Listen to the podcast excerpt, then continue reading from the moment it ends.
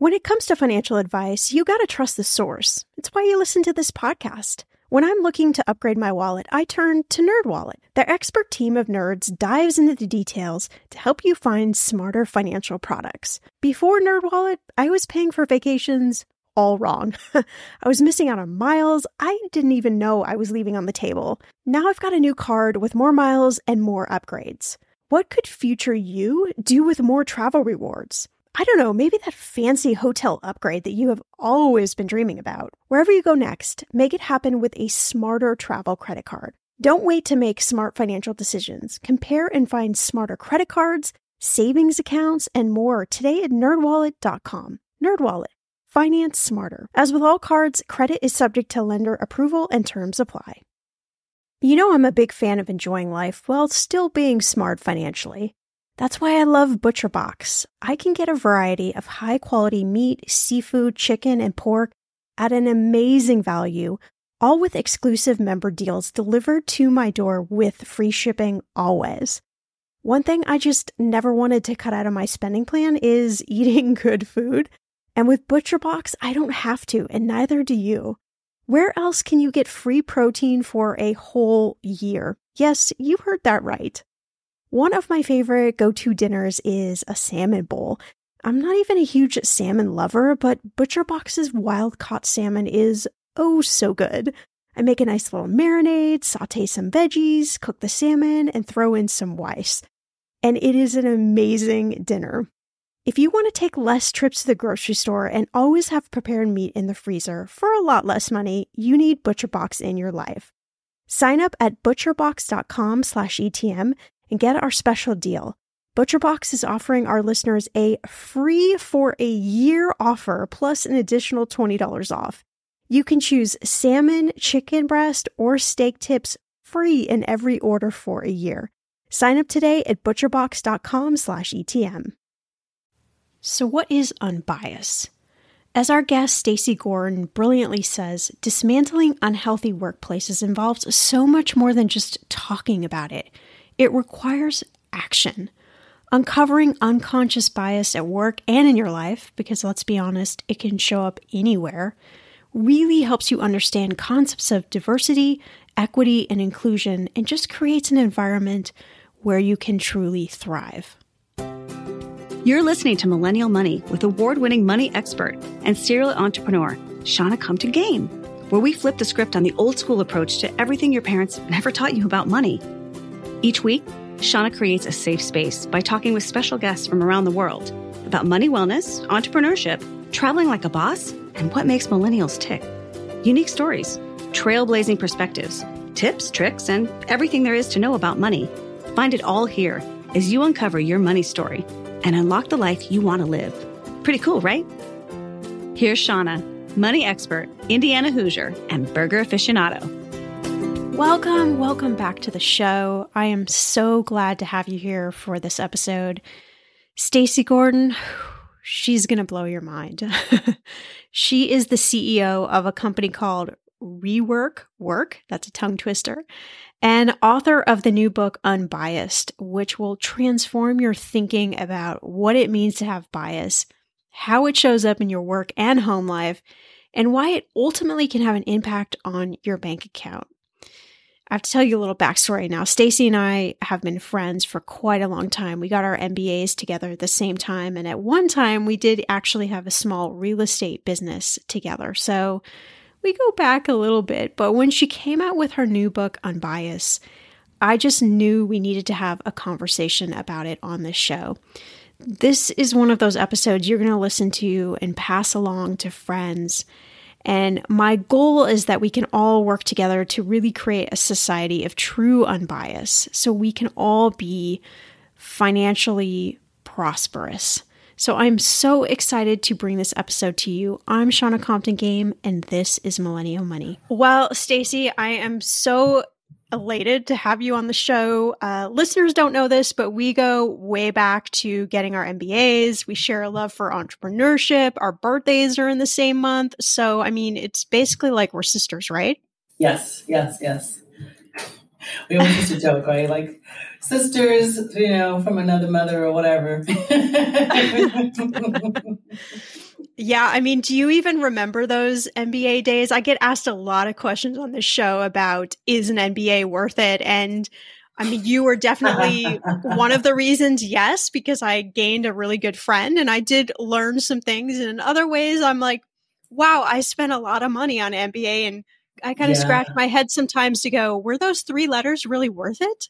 Right, right. I think that's a really good question. Um, I always tell people, yeah, the connection is what's really worth it. And so if you go through your MBA program and don't come out of it with like the name, the phone number and email address of every single person that you went into class with, you have you've messed up. You didn't do it right.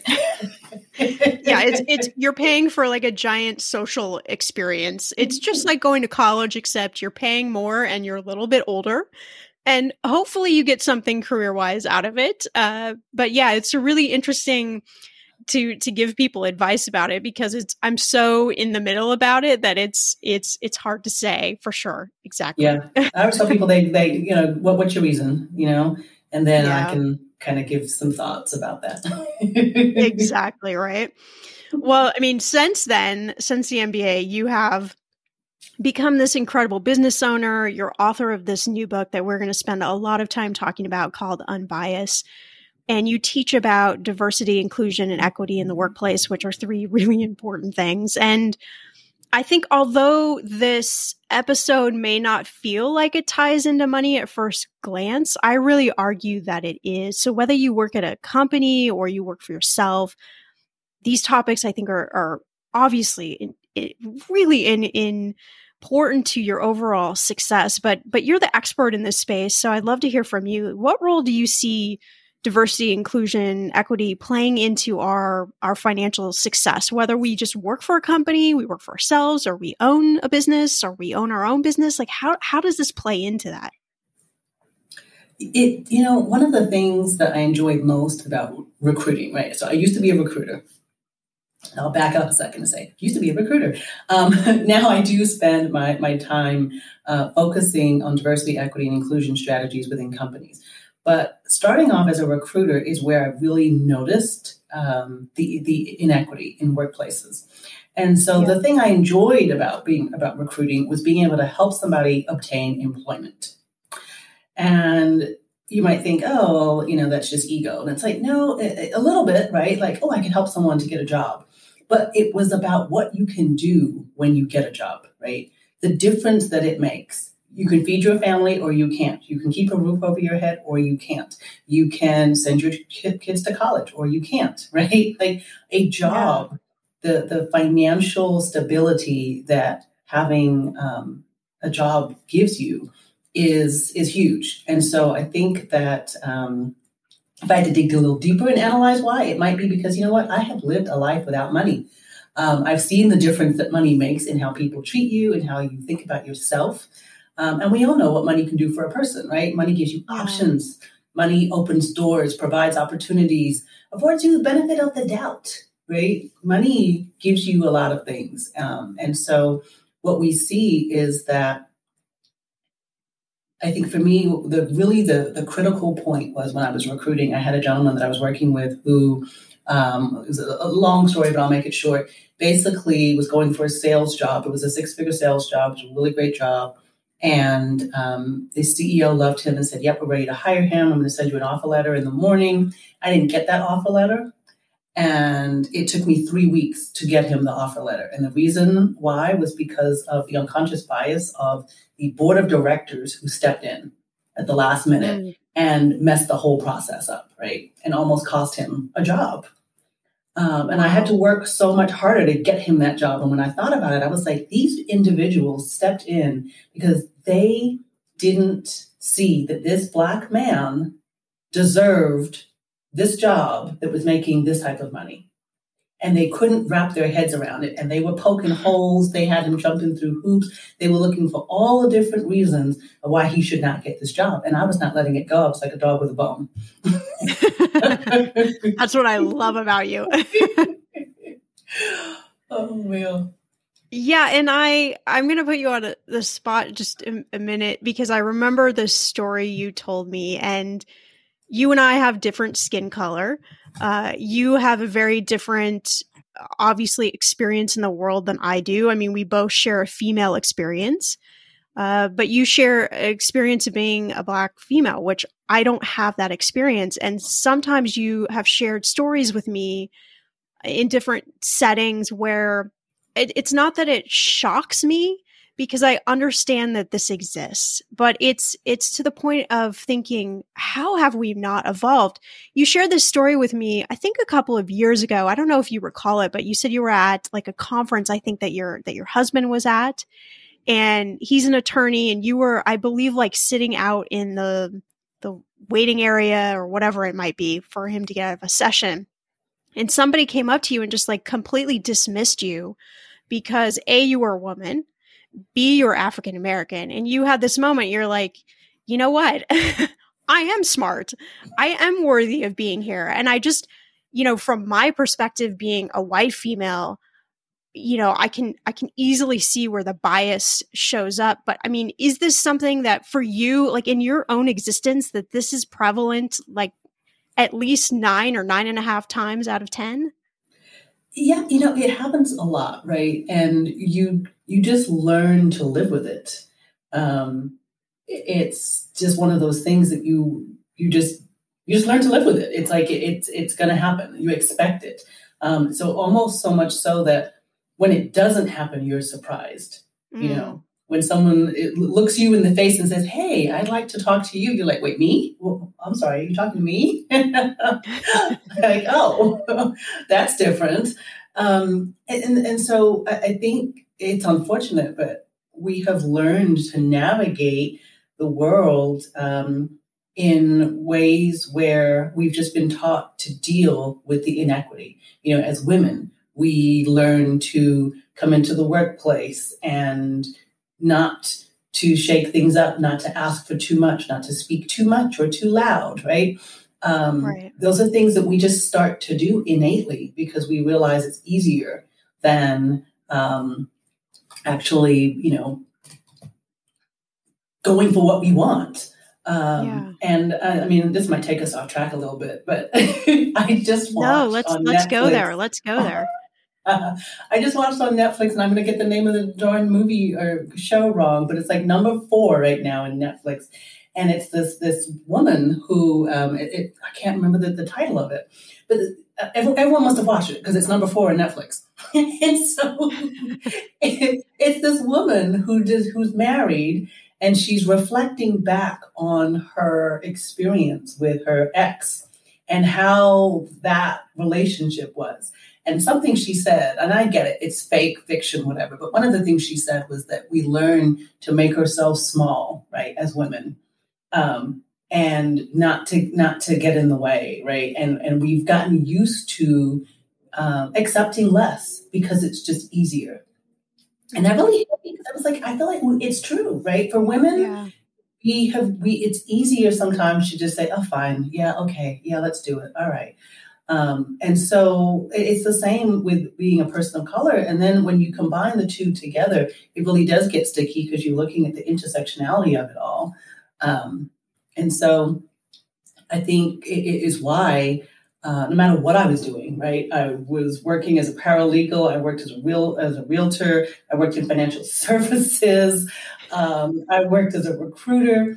But in every single aspect, I always was advocating for those who couldn't advocate for themselves because I realized, you know what, I got put on this earth. I happen to have a pretty smart brain. I can figure some things out. and I've used that to help to advocate for others. Yeah, I love that. And I've seen you do it so many times over. It's really inspiring. Tell me a little bit about what does this mean? What does unbiased really mean? Is there a way to to realistically hope the answer is yes, but realistically cultivate this?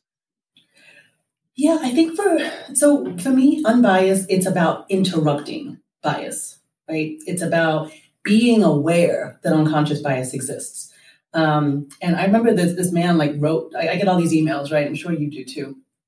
I get all these emails from people, and you know they'll tell me how great what I'm doing is, and then they'll also tell me how stupid I am. You know, Um, yeah, I've and, gotten a few of those. yeah, and some people will manage to do both in the same uh, email, and you're just like you're almost sort of have some admiration for like, wow, how did you manage to make me feel both stupid and smart? it's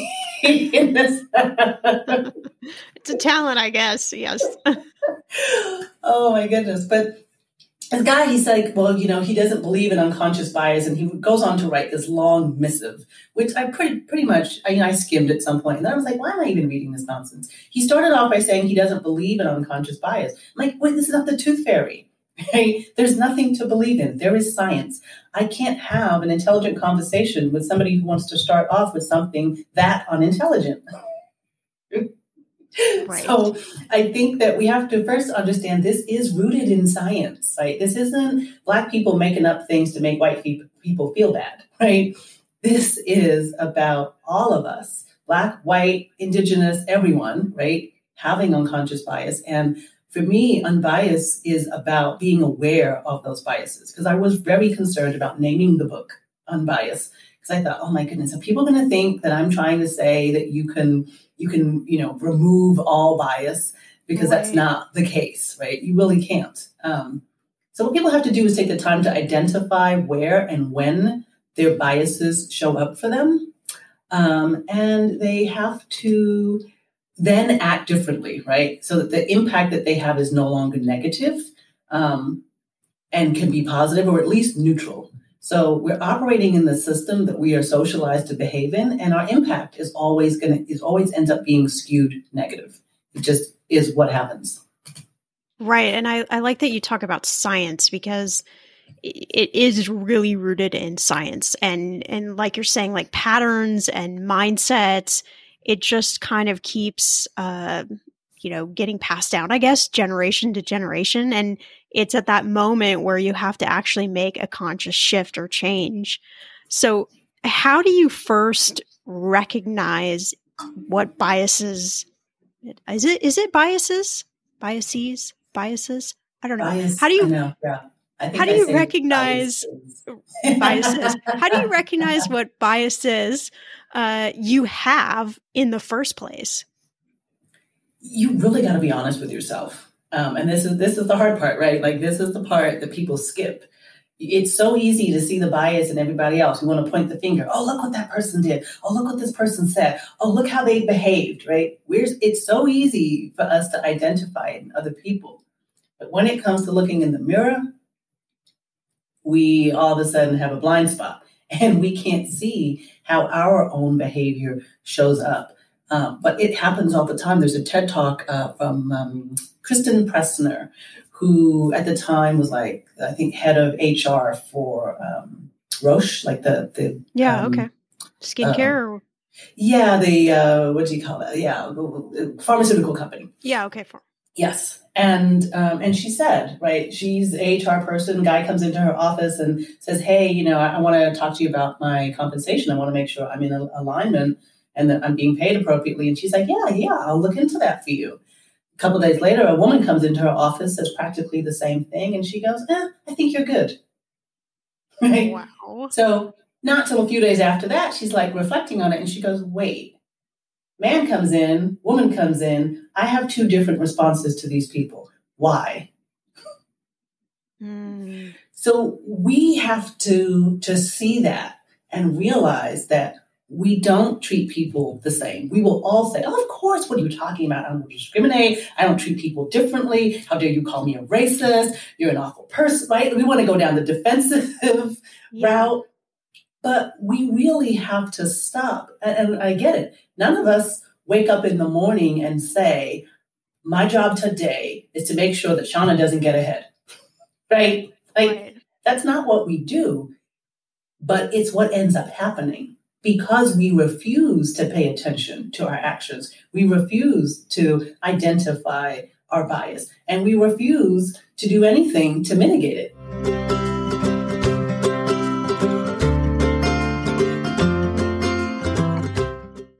The weather is getting warmer. I'm so excited, and it is time to say goodbye to all those jackets and sweaters and hello to the shorts and t shirts.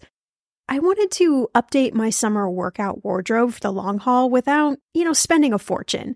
Luckily, I found Quince and I am in love. Quince is your go to place from everything from premium European linen dresses, blouses, and shorts from $30, washable silk tops, timeless, 14 karat gold jewelry, and so much more. The best part of all, all Quince items are priced 50 to 80% less than similar brands. By partnering directly with top factories, Quince cuts out the cost of the middleman and passes those savings on to you. And Quince only works with factories that use safe, ethical, and responsible manufacturing practices and premium fabrics and finishes. I love that. Okay, I bought the dreamiest pair of workout leggings and a bright pink workout top to match. Honestly, ladies, I gotta tell you, these leggings you need. The price cannot be beat, and I feel like a million bucks wearing this cozy workout friendly outfit. I've worn it for like five days straight. Get warm weather ready with Quince. Go to quince.com slash ETM for free shipping on your order and 365 day returns. That's Q-U-I-N-C-E dot com slash ETM to get free shipping and 365 day returns. Quince.com slash ETM. I'm going to be real with you. Identity theft is on the rise, and you do not want to wake up one morning and discover that your bank account has been emptied, or you're overdue on credit cards you never even applied for. We talk about this often on the podcast, but you don't realize how much of your information is available to scammers on the internet and how susceptible you and your family are to identity theft and fraud. I know it's scary, but now you can get your data removed with Delete Me. That's why I personally choose Delete Me. Delete Me is a subscription service that removes your personal information from the largest people search databases on the web, and in the process helps prevent potential ID theft, doxing, and phishing scams. I just started using Delete Me and I got my regular personalized privacy report and I was shocked what they found and removed. It was pages of information about me that I did not want online. Here's how it works. You sign up and provide Delete Me with exactly what information you want deleted, and their experts take it from there. I cannot tell you how relieved I felt to have Delete Me. And you know, it's also a great service for your parents or grandparents to help protect them from identity theft. Delete Me is not just a one time service. Delete Me is always working for you, constantly monitoring and removing the personal information you do not want on the internet. Take control of your data and keep your private life private by signing up for Delete Me, now at a special price for my listeners. Today, get 20% off your Delete Me plan when you go to joindeleteme.com slash ETM and use promo code ETM at checkout. The only way you get 20% off is to go to joindeleteme.com slash ETM and enter code ETM at checkout. J O I N D E L E T E M E dot com slash ETM. Go to joindeleteme.com slash ETM and use code ETM for 20% off. Okay, friend, I want to know what are your money goals this year? Are you saving to buy a house or maybe a wedding or a dream vacation to somewhere tropical? If that's you, please, please take me with you. Or maybe you want to just grow your emergency fund because let's be real, life is expensive. I want to make sure you reach your goals, so you need Monarch. That's why the Wall Street Journal named it the best app for growing your savings. Monarch is the top rated all in one personal finance app. It gives you a comprehensive view of all your accounts, investments, transactions, and more. You can create custom budgets, track progress towards your financial goals, and collaborate with your partner. And now get an extended 30-day free trial when you go to monarchmoney.com slash ETM. Here's what I love. Monarch is the most customizable budgeting app. You can change the layout of your dashboard. You can go between light and dark mode. You can create custom budgets and notifications. You can set up all of these automatic rules for your transactions and notifications and so much more. Monarch is obsessed with constantly improving their product. Get this. They release updates every two weeks and they even allow customers to submit suggestions, vote on requested features, and view the product roadmap. This, my friend, is totally original. Plus, they will never sell your data to third party or show you ads. I think that's really important. After trying out Monarch for myself, I understand why it is the top rated personal finance app. And now, listeners of this show get an extended 30-day free trial when you go to monarchmoney.com slash ETM. That's M-O-N-A-R-C-H-M-O-N-E-Y dot com slash ETM for your extended 30-day free trial. Hey, my name's Otis Gray, host of the Daily Book Club, a daily podcast where I read wonderful old books one chapter at a time. Simple as that. Whether you want to get engaged and lost in a fascinating story that has stood the test of time, or just relax to a good book, listen to the Daily Book Club to get wrapped up or unwind during your day. We'll read classic stories like Pride and Prejudice, The Enchanted April, The Wind in the Willows, beautiful stories all told from start to finish. And you can even do a real book club. Tune into the Daily Book Club Discord and discuss the readings with other book club listeners. However, you want to listen, it's your choice. Subscribe to the Daily Book Club on Spotify, Apple Podcasts, and everywhere else. New episodes every single day. So sit back, relax, and get lost in the Daily Book Club. From the gas pump to the grocery store, your utility bills, and favorite streaming services, inflation is everywhere. Seriously, make it stop. Thankfully, there's one company out there that's giving you a much needed break. It's Mint Mobile. As the first company to sell premium wireless service online only, Mint Mobile lets you order from home and save a ton with phone plans starting at just 15 bucks a month. During a time when every dollar makes a difference, Mint Mobile can help you save hundreds in phone bill charges throughout the year. By going online only and eliminating the traditional cost of retail, Mint Mobile passes significant savings on to you. All plans come with unlimited talk and text plus high-speed data delivered on the nation's largest 5G network. Use your own phone with any Mint Mobile plan and keep your same phone number along with all your existing contacts. Switch to Mint Mobile and get premium wireless service starting at just 15 bucks a month. To get your new wireless plan and get the plan shipped to your door for free, go to mintmobile.com/switch. That's mintmobile.com slash switch. Cut your wireless bill to 15 bucks a month at mintmobile.com slash switch. It's Tuesday, so we have another Ask Shannah from Brandon. Brandon says, Hi, Shannah, love your podcast. For budgeting, what percentage do you recommend to go towards housing? And what percentage do you recommend to go towards investing? Thank you so much. Well, Brandon, I like it. You're my type of guy. You're just direct to the point, which I love. Thank you so much for being a podcast listener. And this is a really great question because uh, there's lots of ways to think about this one. And unfortunately, there isn't an exact number because it really does uh, change depending on your own situation. But there are a couple of ways to think about this. There are a couple of those standard rules, if you were, or guidelines you may have heard of the 50 20 30 budget split.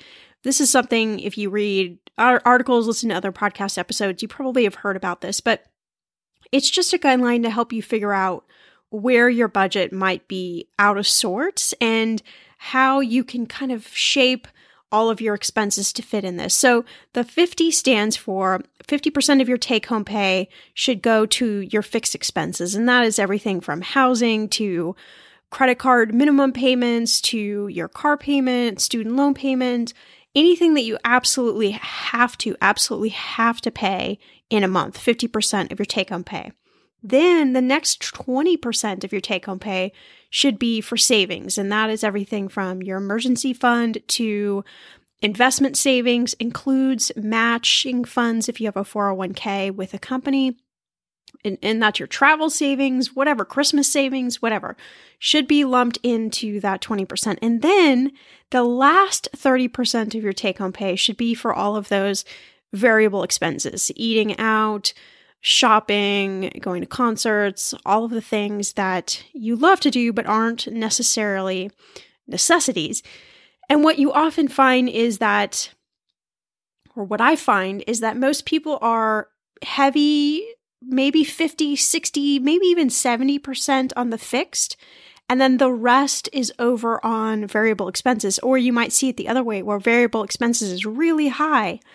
But what we tend to leave out is that 20% of savings. And so this isn't again for you to have your budget in these exact proportions. So if you can only save 2% each month for savings or 5% or 1%, whatever it is, it's better than nothing.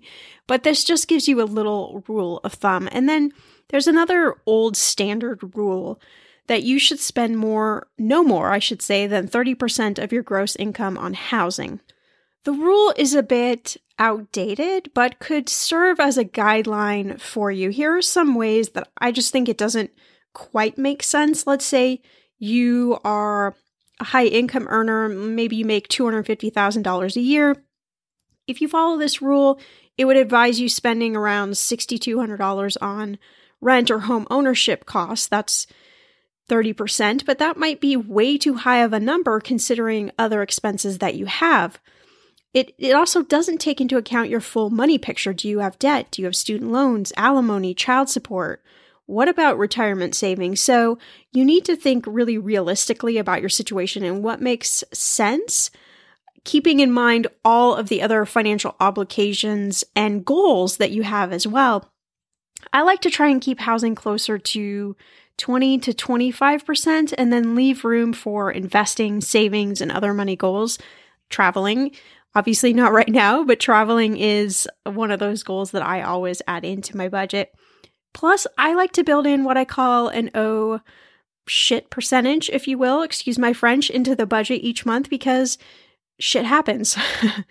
and I like to leave a a definitely some sort of padding in there above and beyond whatever I'm saving for emergency funds because stuff's going to happen just like this quarantine. Nobody saw this really coming. Not to say that we're going to go through something like this again. I don't know. If you if you know, if you have a crystal ball, please let me know.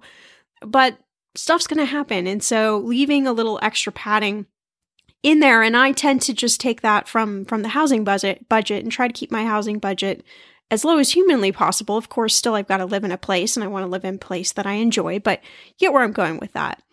And then investing is just the same way. I, I like to stay around 10 to 15%, but sometimes that number isn't feasible given other goals. So that's where you could use that 20% marker, if you will, and just lump in all of your savings in there as just a guideline to, to check and see where you are with your savings. So hopefully, Brandon, that give you a little bit of, of guidance.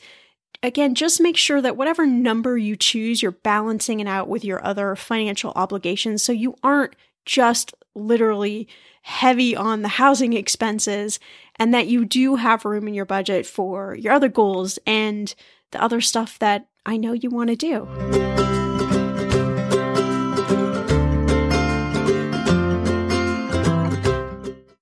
there is a lot more we need to talk about. So let's jump back into the conversation. Mm. And yeah, in that example that you just gave, uh, you know, the woman could be vastly underpaid for her position, and the man could be. I'm just making up scenarios here, so don't hold me to this. But the man could be vastly overpaid or rightly paid, or or vice versa. It could be any combination of scenario. But what you're illustrating is just in that bias that showed up how she was responding to each person could have a great impact, not just on right now in their career, how much money they make, but that definitely trickles down to your your future, how much wealth you can build, how well you can take care of your family. I mean, it when you start thinking about the impact financially speaking, that right. could be huge. It is huge. It is huge. In fact, the forget the exact stat, but it's something like the a one percent difference in income over time when you um, add in inflation and when you look at the, the raises and the things that you get and compound it, the difference between the two over time is huge. So in the beginning, you think, oh, 1%, that's nothing. Okay, who cares if a woman is 1%, is paid 1% less than a guy? But over time, every time you get a raise, every time you get a bonus based upon that um, initial compensation, right? The gap between the two widen considerably over time. So even a 1% change is huge. Can you imagine what it actually is? What is it, 23% in, in most cases? Yeah. So, and for, for women of color, it's far larger than that. It's like 35%. So that is such a, it's, it's such a skewed and large percentage point that you can't even really wrap your head around it. And so it's easier to just say, oh, that's just fiction. Right. You know, and, yeah. and we're talking about, you know, the financial impact of inequity, um, you know, I constantly use the example of Salesforce, right, who tr- attempted to fix their um, pay equity problem. But at the same time, they have a racial discrimination problem in their company. So this, that's a perfect example of how one you, you can be doing something good in one area and completely messing it up in another. Right. And and the two things together just almost cancel each other out. Right. I would imagine. Right. So there's no headway being made. Yeah, and, and or the, what happens is you know there's headway for a certain sector of people because again, if you're fixing pay equity, great. All of the you know, let's be real, all the white people is like great. Oh yeah, we got our pay fixed. We're getting a raise. But then you've got all these people of color who are being discriminated against, right? So they might have their pay uh, like equalized, right? Mm-hmm. But they're not even in the job they're supposed to be in because of discrimination. You see, right. so it's yeah. like, so it's, it's like, yeah, yeah, in the job you're in, that works, but you shouldn't have been in that job in the first place. You should have been in this other job. You never got promoted. You didn't get advanced to where you should have been and where your pay then should have been. Right. Wow. when you start really peeling the layers back of the onion, uh, it gets it gets really uh, I don't know what the right word is scary, interesting. Uh, so if you let's say you're working for a company and you're listening right now, and maybe you notice in your company there is some bias. What are some of the ways that you can I don't even know if it's a process of of rooting it out or or overcoming those biases. Like, what do you do if you're in that situation? I think the way that we, you know, have to be able to address bias is you've got to be able to um, first identify it. So the book, right, is based upon this framework where we start with awareness. We start with awareness because you have to first know what it is that you're dealing with you can't address bias if you don't know it's there and if you don't if you won't admit that it's there if you won't look into it. Um, and so you have to start by admitting that bias is a thing and that we all have it.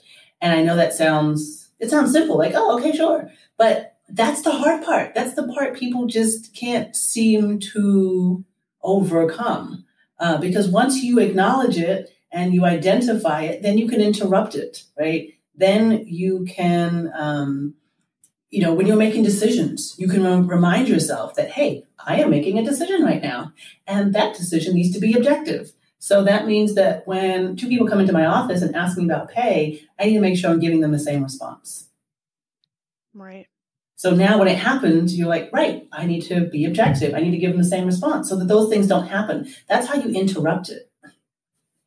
And conversely, like what if you're what if you're that person that's going in to ask about salary and you you sniff out that there might be some some differences. Are there any good smart points that you should be making to kind of lay the cards on the table if you will that you you think this is happening and you want a fair a fair shake on this? Yeah, I mean, if you if you don't know, right, it's never good to go in and be accusatory. So if you want to go in and, and get information. So what you like, I had somebody email me the other day and said, I feel like I um, I, I, went to my manager. I was expecting a, um, a promotion. I didn't get the promotion, and now I'm really frustrated. And I think it's maybe because of the fact that I'm female and Latina. And I said, yeah, it could be, but you're making assumptions. You don't know because what your manager hasn't done is giving you proper feedback. Mm. So a lot of times when we go asking these questions, I want to raise, I want, I want, I want. Okay, that's fine. I want a million dollars, but I'm going to need some kind of, uh, of explanation for why that should be so, right? So if you're going in and saying, I want, I'm expecting a raise, why are you expecting a raise? What is that based off of? Have you already had a conversation with your manager that lays out what it takes to get the raise? And the answer is usually no. And then what happens is you expect to get the raise and you don't get it, or you expect to get the promotion and you don't get it. And then your manager doesn't even tell you why. So what are you supposed to go back and fix? How could you mm-hmm. possibly say that, well, I didn't get the raise because of discrimination when you don't even know what it would take to get the raise. That's good. I like that. Right. So you you've got to do you got to do some of the legwork, some of the investigative work ahead of time to at least know what are the parameters? Am I fulfilling those parameters before you even get to the bias piece? Right. To and know that for sure, right? Exactly. And and getting um, buy-in and ag- agreement, right? So from it's like when I used to do career coaching and we would talk about um, I want X salary and that they say they can't afford it now. Okay, fine, but you want the job. Make sure in your offer letter it states that you will be revisiting this conversation about your uh, salary in six months. Get it in writing. What happens is we talk. We love to talk and sit around and chat about these things. That's great. But you talk about it with your manager. Your manager says, Oh, yeah, in six months we'll discuss it. In four months, your manager quits. Right. Now what? You have no recourse. You have nothing in writing anywhere. So the thing is that managers have to do a better job of being uh, transparent about what it takes to get to that next level. And most managers have not been trained properly, have not had professional development experience to know how to even do that. And so they don't want, they've got imposter syndrome in their jobs. And so when you come in and start questioning them, you're telling them that they don't know how to do their job, which is probably accurate and puts them on the defensive. And now you have a, um, a situation that is toxic instead of one where people are working together. Right. And I would imagine that scenario probably happens a lot. I can think back of I had one corporate job, uh, definitely not the corporate type, but uh, I had one corporate job, and I I could see that scenario being played out over and over and over again. So I think that's that's amazing, amazing seller advice. So obviously, the last year has been a crazy year. You you write this book on bias. Tell me a little bit about the story, the story of the story, the story of the book. What what made you decide, okay, I've got to write this book. I've, I've got to write it now. People need to hear this. I think it's really, um, you know, because as I mentioned before, it's based on, on, on the framework, right, that I use with my team when we're working with executive teams, people managers, hiring managers, even HR teams, right, to educate them about their practices, their policies, procedures of their workplaces. And the framework starts with awareness, right? Which is a state of visibility and insight into the areas that need to be addressed. And I had to write it because I was having so many conversations with clients where they were missing this piece. They were skipping awareness, going straight to action, and just diving in and wanting to do these things that really end up coming off as performative and will have some positive short term impact, but not long term sustainability um, which is why the framework ends with advocacy, which is a desired state, right? The state of continuous review in order to achieve sustainability. And you can't get there without starting with awareness instead of jumping into action. So I wrote the book really to kind of outline that and give people a framework for um, where to start and how to right. finish. the finishing part is is really important. right. Well, I think it's it's I think I would argue that it's important for anyone to read. Um, I read through it, and there's so many different gems in there. You know, I was thinking about this last year. I read the book uh, "How to Be Anti-Racist," mm-hmm. and it was eye-opening for me because just like what you were saying, where I was like, "Well, I'm not racist. I don't, you know, I, I don't discriminate," and and then when you read the book and it's like, oh, it's actually like how not to be anti racist, like how to really live this on, on a daily, a daily way and how to change behavior and even a lot of these unconscious biases that kind of exist within us. And so I think your book on bias is, is sort of that same uh, or in that same sort of category. It's not just to say, well, I don't have a bias. It's like, how do you actually practically live out an unbiased um, life, whether it's in the workplace or not? And I think that's what's really important. And you sort of mentioned it, but really important to to focus on is like you know, and like you said, it's not that you can ever, I think, wholly arrive at that one solid place, right. but it's a start, right? And I mean, many of us need to at least have that that start. Yeah, definitely. And what sort of have you seen any shifts? I mean, particularly over the last year, where a lot of companies have been or at least from my vantage point, you probably have a different vantage point, but have mm-hmm, mm-hmm. been focusing on, or at least saying that they're focusing on diversity, equity, and inclusion. Whether they're doing it or not, I don't really know. But I mean, have you seen anything change? Are we sort of still in the same place that we were before? Gosh, we have seen a lot of up and down, right? Um, a lot of focus, and then it's like, oh, maybe not so much focus. Um, but I think that that roller coaster has been, it's still all been surface level. We haven't really gotten to the deep work, the important work, the level of introspection that is necessary for this to stick. And it's like everyone wants to remain in comfort. And see, looking at these tough topics, admitting the truth about the workplace is difficult. And um, because the majority in charge haven't been affected, they haven't had to do anything about it. But with the pandemic highlighting the inequity in the workplace, I think that is what is sparking change. Um, people want to point to George Floyd as the catalyst, and his death was an eye opening and jarring event. Um, but I think it's the pandemic that has sustained the focus on equity. Um, because when the inequity was only about Black versus white, nothing changed, right? We talk about it, there's some rumblings. But with the pandemic, it showed that the inequity wasn't only about Black versus white, that it was about essential service workers versus office workers privileged individuals who have access to laptops and high speed Wi Fi and technology and tutors versus the have nots. And a lot of white individuals realized wait, we're also classified as the have nots, and they didn't like it.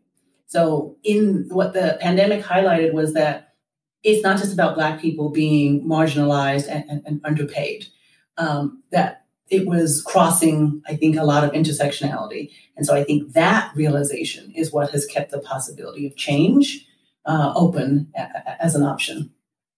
Right. Because I mean, we've even seen so many companies now. First, they were saying, nope, we're going to go back. We're going to be in the office. We're going to everybody there. And now we're seeing a lot of shift back to like, well, you know, we could do some work at home, some here, and some are like, mm-hmm. well, you get to you get to choose, you get to pick. And I never imagined that we would have a moment in time where global companies would be changing their whole work life balance their whole work model. But maybe that's a, a good thing that's come out of this. And uh, I mean, I, I don't know. What do you think? Does that does that put people more on equal footing, or does that still create that that unbiased? Because then we've got, like you're just saying, the high speed internet versus not. People have laptops, people who don't. People have a an office to work in their house, and people who don't. Like, where does that leave us? I think we're always going to find ways to exclude people who are different than us. It is how we are hardwired. It is why I talk about interrupting bias because no matter where we are, we could get put on the moon tomorrow and we will find a way to categorize okay, you moon people over here and you non moon people over there, right? Like, right. right. that's just what we're going to do. So, being in the workplace or not in the workplace, it's not. It doesn't matter. We really got to focus on how are we treating people. Uh, because I had someone say to me, like, oh, well, do you think that because um, there are more people working from home that there's less discrimination? Because now that I'm on Zoom calls and, and people aren't necessarily even logging in and showing their cameras, she said, well, I feel like I'm discriminating less or that there's less bias. And I was like, that is the most ridiculous thing I've ever heard. We we we discriminate and we we make assumptions about people based upon their voice, right? Based upon how they sound. Um, we, we once we started working from home more frequently in the middle of the pandemic, we started discriminating against people based upon what we could see in their backgrounds. I had people say, "Well, I'm not going to hire this person because they're doing their um, their interview from their bedroom and they should at least find a quiet, you know, professional space in the middle of a pandemic. wow. like you're judging this person in the middle of a pandemic. Like I was like, oh my God. wow. All right. You're you're right. You're right. I mean, it's just it's it's almost inescapable. Wow. Well, we we've talked about so much uh, really important topics that we could talk about for hours longer but i really love to end each episode with something something actionable. If you have if you have a tip, a strategy, a tool, something that you feel like we really need to walk away with, uh, at least thinking about when it comes to unbiased, what would that be? I would say that, you know, you don't have to be the leader of an organization to make a difference. You can have positive impact today, right? Today. Um, you can buy my book today, so that's always great. But you can pay attention to the inequities um, that play out all around you and interrupt them. So that means you're about to jump onto a Zoom call later today with people from your office. Do you know all of these individuals? Have you taken time to get to know them? Um, and I think it's important to realize that we've got to start building relationships with our coworkers uh, because we think that coworker is a relationship status and it's not. It's a label. Um, just because we show up to work in the same place every day doesn't make us connected. So a lot of what we're trying to do has to start with some relationship building, and that means getting to know people who are different than you. It means uh, reaching out and really taking the time to get to know the different people on your team, new people who've come into the uh, workplace. There are people who got onboarded in the middle of the pandemic who you've never actually met in person. We got to start spending time including people because it's too easy to exclude and go, I've got my little clique over here, I've got my people, I don't need to add any more people to it. We got to change that up. Well, you're definitely one relationship that I'm very happy that I have. I would love for you to tell everyone listening. I'm sure there are some very eager ears. Where can they go to buy a copy of your book Unbiased? And if they want to connect with you, how do they find you? So you can definitely find my book on Amazon, but I know some people have issues with Amazon. I get that. Uh, you can find it in Barnes and Noble. You can find it in any of your independent booksellers. I know that some companies have made a point of buying it from Black-owned and female-owned independent bookstores. So I definitely co-sign that. Um, you can find me on LinkedIn. If you're following me there, I share a ton of resources all the time. So you'll definitely want to follow me on LinkedIn. I'm Stacey Gordon. Um, you can follow Rework Work, which is my company, on all the other platforms. So Instagram, Twitter, on LinkedIn, and on Facebook. It's all Rework Work. So you'll find me there. Um, and we're rolling out a whole new course about the why of DEI. So if you're a leader and you're struggling with why this is important for you, you definitely want to sign up at Rework Work for our Why of DEI course um, and put that on your professional development list. I think my biggest takeaway is that even when we feel like we don't have a bias, we probably do. And that bias can have a lot of ramifications. I think that's really where I'm left after this conversation. And maybe you've been on the receiving end of a bias and it led to a missed opportunity or a loss of income or even worse. And my hope is that we can work together and, and figure out finally how to change this. And I don't know about you, but I'm just so glad that we have people like Stacey out there doing this good work. So if you enjoyed this episode, share it with friends, family members, anybody who you think needs to embrace this idea of unbiased. And as always, you can head to the show notes for all the links to our episode guests and our sponsors.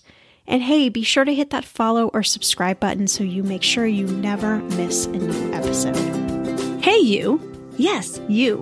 Before you go, we want to say thanks for listening to this episode of Millennial Money. For all the links, tags, and ads you've heard on today's episode, check out the show notes or go to mmoneypodcast.com, where you'll find more episodes to share with your friends. While you're at it, leave us a review and make sure to subscribe wherever you listen so you don't miss out on all the money tips and tricks that will take you from a millennial regular to a millennial money expert. See you back here in a few days with a fresh new episode.